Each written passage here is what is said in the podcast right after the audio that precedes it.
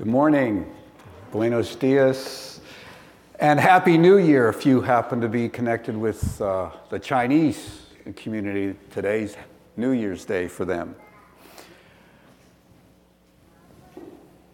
Why does God want us to know this story about Peter in, Luke, in Luke's gospel? What does God want us to know? I mean, what does following Jesus have to do with where you work? Or the wars that are going on, or the disturbances in, in South America, in other nations. There's so much going on. What, what does this have to do with that? Has a lot to do with it because God wants us to be His lights, His followers, the ones who show us. And He wants us to know about Peter's life so that we can be better followers of Christ, so that we can be taking God's kingdom, God's good news, the gospel of Christ into our world. Luke sets Peter up uh, as like the leader of the disciples. Uh, what, what, what Peter's thinking, what Peter's wrestling with in his heart and mind, the other disciples are wrestling with those ideas as well and, and, and those thoughts. But Peter is set up as a spokesperson. So, what Peter's thinking and doing, the other disciples are wrestling with those same issues as well. And each disciple needed to make a decision about whether they were going to follow Jesus or not, if they were going to surrender to him or not, trust him or not. The 12 disciples had to do it. You and I have to do it as well. So, Peter is the prime example for us in Luke's gospel of what it means to follow Jesus. What does it mean to be, hey, uh, teenagers, if you're on a retreat, you, you know this. What's it mean to be a knowing, growing, and showing disciple? What's it mean to know Jesus Christ and to follow him? To, to know who he is as God and Savior? How do you grow in your trust in Jesus and your obedience? And, and then you're to be showing what that means by how you live. And if you need to know more information about that, ask Cyrus because that's his outline that he spoke at the youth retreat. So Luke is using Peter as an example to show us what it means to be a follower of Jesus so we can learn a lot from Peter. So that's why we take a time to look at this, this, these verses and we focus in on them today. We get to watch and learn from Peter about what it means to follow Jesus. And just as a side note for some of you people, Luke chapter 5 is like a frame, beginning of a frame. And Luke chapter 5, we have Peter's uh, commitment to following Christ. At the end of this section, the Galilean ministry in Luke chapter 9, Luke frames it with Peter's confession of who Jesus is, reaffirming that Jesus is the Son of God. So, so it's just kind of interesting that at the beginning of this section of Jesus' ministry and at the end of it, Peter's there making this commitment and then a confession of who Jesus is. So Jesus is calling to Peter and the other disciples to follow him, and I want you to know that's not done in a vacuum. It's not like Jesus says, Here I am, follow me, and they just follow him. There's context here. Jesus has been teaching. They've been watching Jesus. This isn't their, their, the first invitation to follow him. They've seen Jesus heal people, they've seen Jesus cast out demons before. But now this event has special impact. They're beginning a journey. Are you a disciple of Christ? Are you a follower of the God and Savior who made you? So we can learn from Peter. So whether you're a longtime follower or a beginning follower, or maybe you're not yet a follower because you have doubts about it, well, I would just encourage you to study this commitment that Peter's made and consider if you should do the same. So, point number one four points today. Number one, God provides the information we need to believe and follow Him. In chapter 4, we read this in verse 43. Jesus said, I must preach the good news of the kingdom of God to other towns as well, for I was sent for this purpose. And he was preaching in the synagogues of Judea.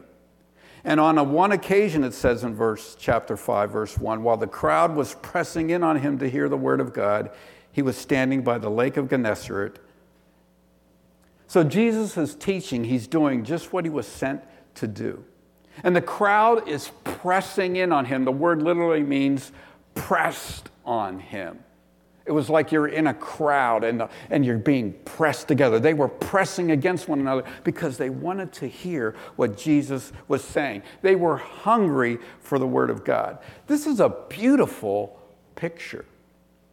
People hungering to hear the Word of God. People wanting to hear what Jesus said because what Jesus was saying was very different from what they were used to hearing. It's a beautiful picture. So Jesus sits down in a boat. He uses the water as acoustics so that everyone could hear him because they were pressing in, because they wanted to hear everything. So, well, God's pretty smart, isn't he? So he knows about water and acoustics, and he used the lake to reflect, to bounce his voice off so everyone could hear. So they wouldn't miss how to be rescued from their sins and to have peace with God through faith in Him, through Jesus, so that they would become people of faith and then become a blessing to their world, so that they wouldn't miss out on God's future kingdom. The crowds were hearing truths they'd never heard before. This wouldn't be the first teaching the disciples heard Peter, Andrew, James, and John. It wouldn't be the first miracle they saw, but this day, this day, maybe this is your day, when God's going to make an impression on you because of the truth that's being taught from His Word that will change your life. Years ago, when I was doing the math, probably nearly 50 years ago, I don't know where all the years have gone. I was a high school student, and there was a chaplain, a special guest speaker speaking at our church, the chaplain from Grove City College, which is out in western Pennsylvania, which is near where I grew up, which is near Pittsburgh, Pennsylvania, out there, okay? Six hours away. So we had a guest speaker, and you know, guest speakers can say things that pastors want to say but can't because of self preservation.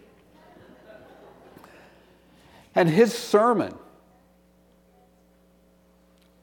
made an impression on me because I still remember this main idea.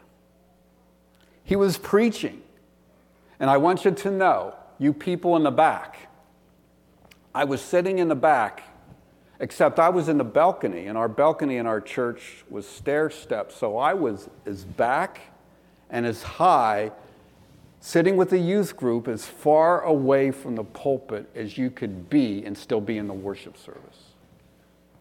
I wasn't always listening, but God the Spirit had me listening that day. And here's what He said You people in the back, and you people everywhere, you ought to be in these front pews every Sunday, slobbering, hungrily for the Word of God that your pastor preaches, pressing in to hear God's truth. Now, I want you to know something. If you're in the back, that doesn't mean you're not hungering for God's word any more than the people up front. But I do say this sometimes geography or location says a lot. Because if I'm mad at you or you're mad at me, sometimes you sit on the other side of the room. Location does say things. But here's the point Are we hungry for the Word of God to change us, to impact us? Have you ever thought about how much of a picky eater you are when it comes to God's Word? I like that news, but I don't really want to hear or wrestle with that. I don't want that to touch my life. Would you ask God the Spirit to make you hungry?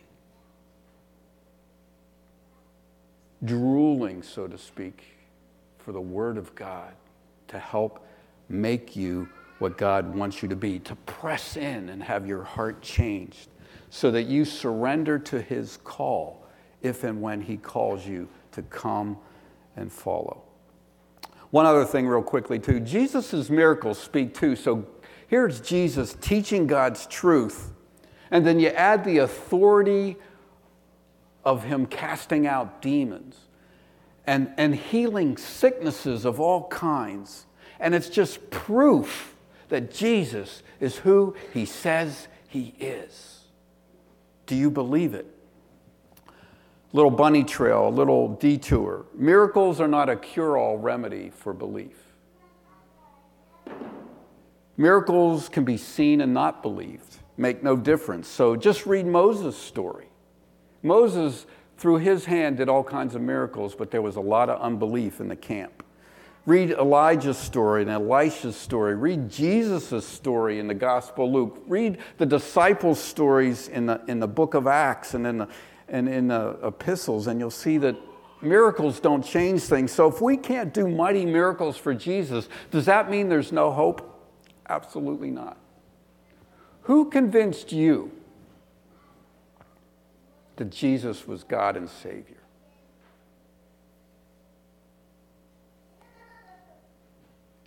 It's mostly people whose lives are being changed by the gospel. It's hearing God's word that changes us. It's people who are authentic and wrestling with God's truth that have impact in our lives, who are praying, who are believing it. It's the Holy Spirit who opens up our hearts and minds to believe so that we can accept Christ. But that's what makes the difference. It's people that are being changed, willing to be changed by the gospel of Christ, that have impact. And miracles can help, but they're not the cure all for it. It's changed living. So God's convincing people in our day of the truth that Jesus is the Christ. And your life situations, your hard times and your good times right now can be used by God to make a difference. If you're willing to follow Jesus, to believe in him and to, ch- and, and to chase after him. Believing in Jesus is not irrational. He gives us everything we need in His Word and life to inform us to trust Him. Secondly, if you're going to follow Jesus, you need to know who He is through the information He gives us. And secondly, Jesus, if you're going to follow Him, is going to challenge normal thinking. Jesus commands to Peter uh, this didn't make earthly common sense. There were, two, there were two commands here put out in the deep, take your boats and go fishing again, go out into deep water and let down your nets. So there were two commands there that Peter and his crew members his friends had to follow. And Peter's answer in verses 4 through 7 kind of tells it all. Let me read those again. In verse 4 of chapter 5, and when he had finished speaking, he said to Simon, Put out into the deep and let down your nets for a catch. And Simon answered him, Master, we toiled all night and took nothing. But at your word, I will let down the nets. And when they had done this, they enclosed a large number of fish, and their nets were breaking. And they signaled to their partners in the other boat to come and help them. And they came and filled both boats so that they began to sink. That's a lot of fish. Peter's answer, Lord, we fished all night. It's almost like he was saying this The best fishing's done at night. We've been out all night. We've done the best we could do. We didn't succeed. But I'll listen to your voice, Master. We'll go out. But, but Jesus, I'm, I, I just have to imagine you, you're a teacher, you're a really good teacher, and you're a carpenter's son, but I will obey.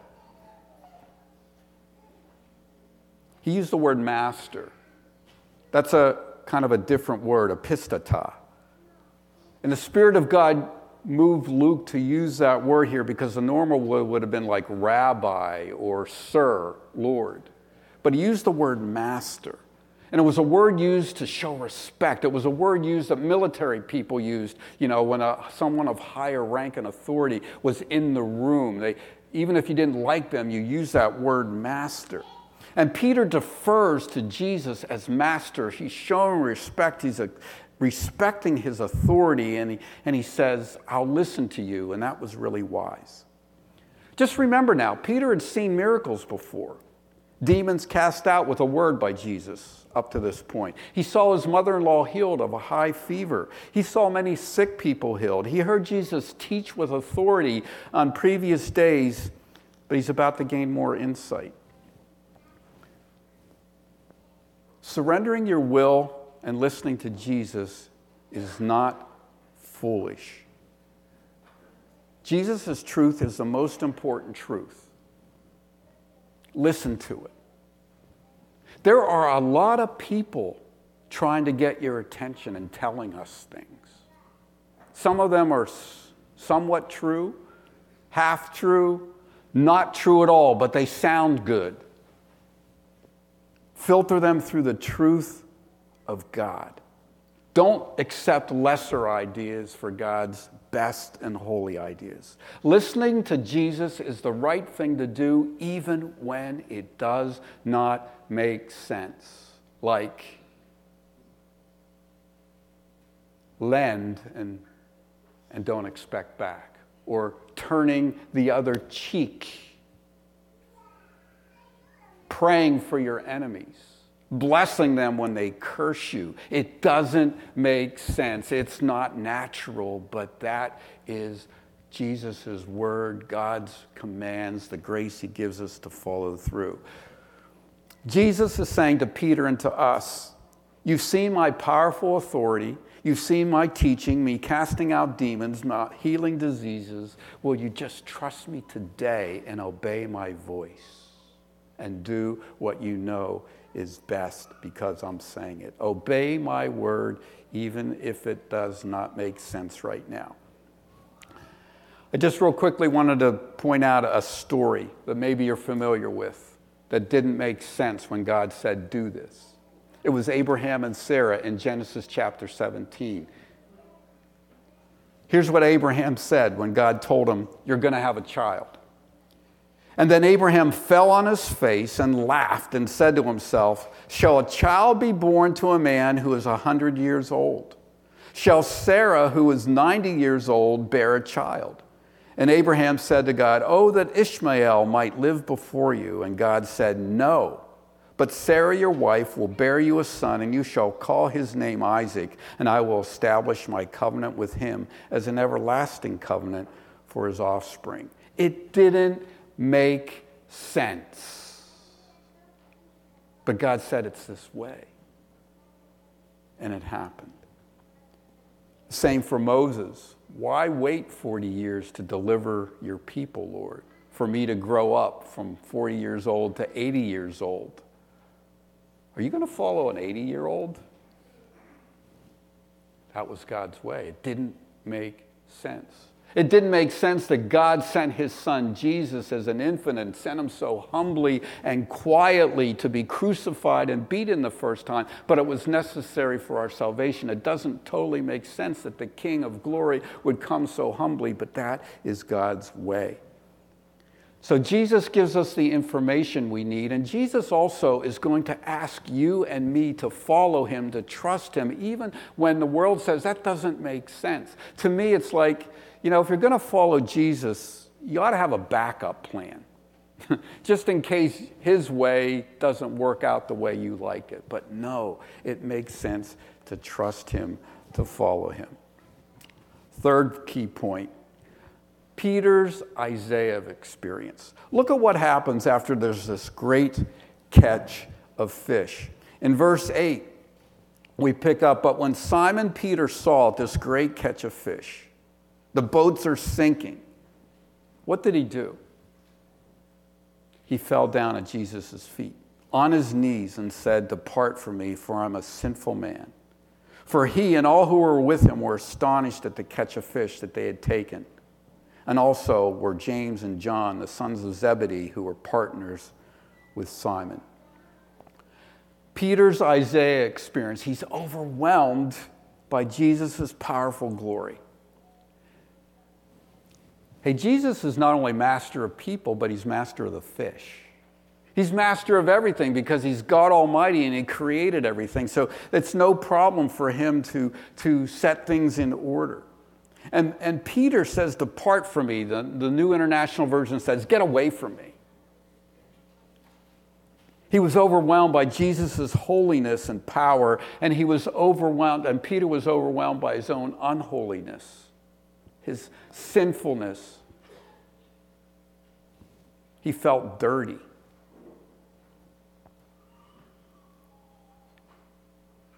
Have you ever gotten down on your knees? You know, if I got down on my knees right now, I might not be able to get up too quick. That's a very humbling position. And one day, all of us are going to bow before Jesus Christ. Every knee will bow, and every tongue confess that He is Lord. And we can do that in asking for His mercy now. Or we will do it in fear, dreading the judgments that's coming because we refuse to do it willingly. Who of us can hope to survive standing in God's presence?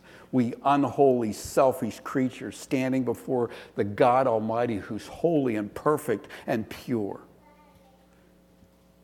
So Peter's driven to his knees and humbly admits that he's unworthy to stand in Jesus' presence. Isaiah had a similar experience. I just want to, in, in Isaiah chapter 6, Isaiah had a vision of God. He had a vision of God sitting in a temple, and the, and the temple was shaking and it was filled with smoke. And, and, and there were angels. The angels surrounding the throne were saying, Holy, holy, holy is the Lord of hosts. The earth is full of his glory. And what, did, what, did I, what was Isaiah's response? He said, Woe is me. I'm a man of unclean lips and I'm going to be undone because I live among people who, who are liars and cheats and break the law and all these things. But what did God do? He cleansed them. An angel took a coal and touched his lips, signifying you're cleansed. And then God said, I need someone to go and preach. And so he was on, Isaiah was cleansed and then commissioned to go. And that's what's happening here with Peter. He's seeing God in all his glory and he realized, Woe is me, I'm a man undone. He gets down on his knees and he said, God, I'm so, I, I can't be in your presence. I'm too afraid. And I'm, I'm fearful. And, and, but I noticed this neither Isaiah or Peter are cast away. They're invited in. They're invited to be a part of God's life and ministry and kingdom and to live forever. That's amazing. That God would take time to cleanse us rather than cast us away, He brings us in. So, so Luke focuses on this moment in Peter's life because he and the other disciples are changed. And we see that, see what happens next. The disciples came trusting God. They, they came in different ways, but here we see the formula, okay? Repeated elements of true belief.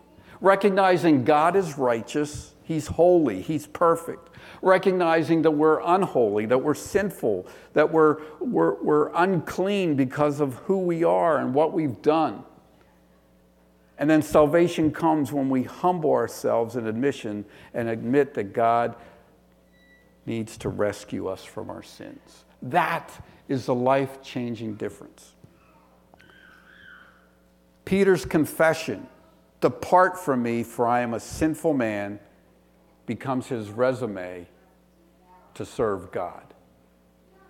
Isn't it interesting? I love what Darrell Bock says humility is the spiritual elevate, elevator to spiritual greatness. If you want to be raised up, you got to go down.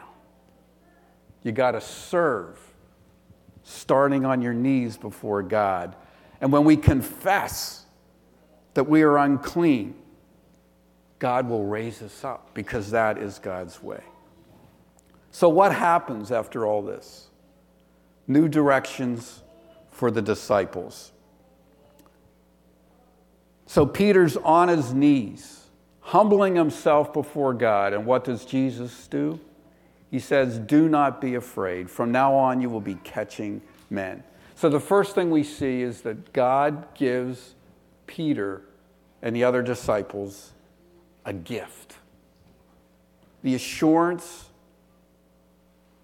of grace. Do not be afraid. Yeah, you're dirt, you're dust, you're a creature, and I'm the creator. But trusting in me, I will raise you up and you will find life. So be afraid before God. We ought to be. And then rejoice in his gift of grace and salvation. John, who was here, one of those disciples dealing with the fish in those boats. Here's what he says about Jesus in, in John chapter 3 For God so loved the world that he gave his only Son, that whoever believes in him will not perish but have eternal life. For God did not send his Son into the world to condemn the world, but in order that the world might be saved through him.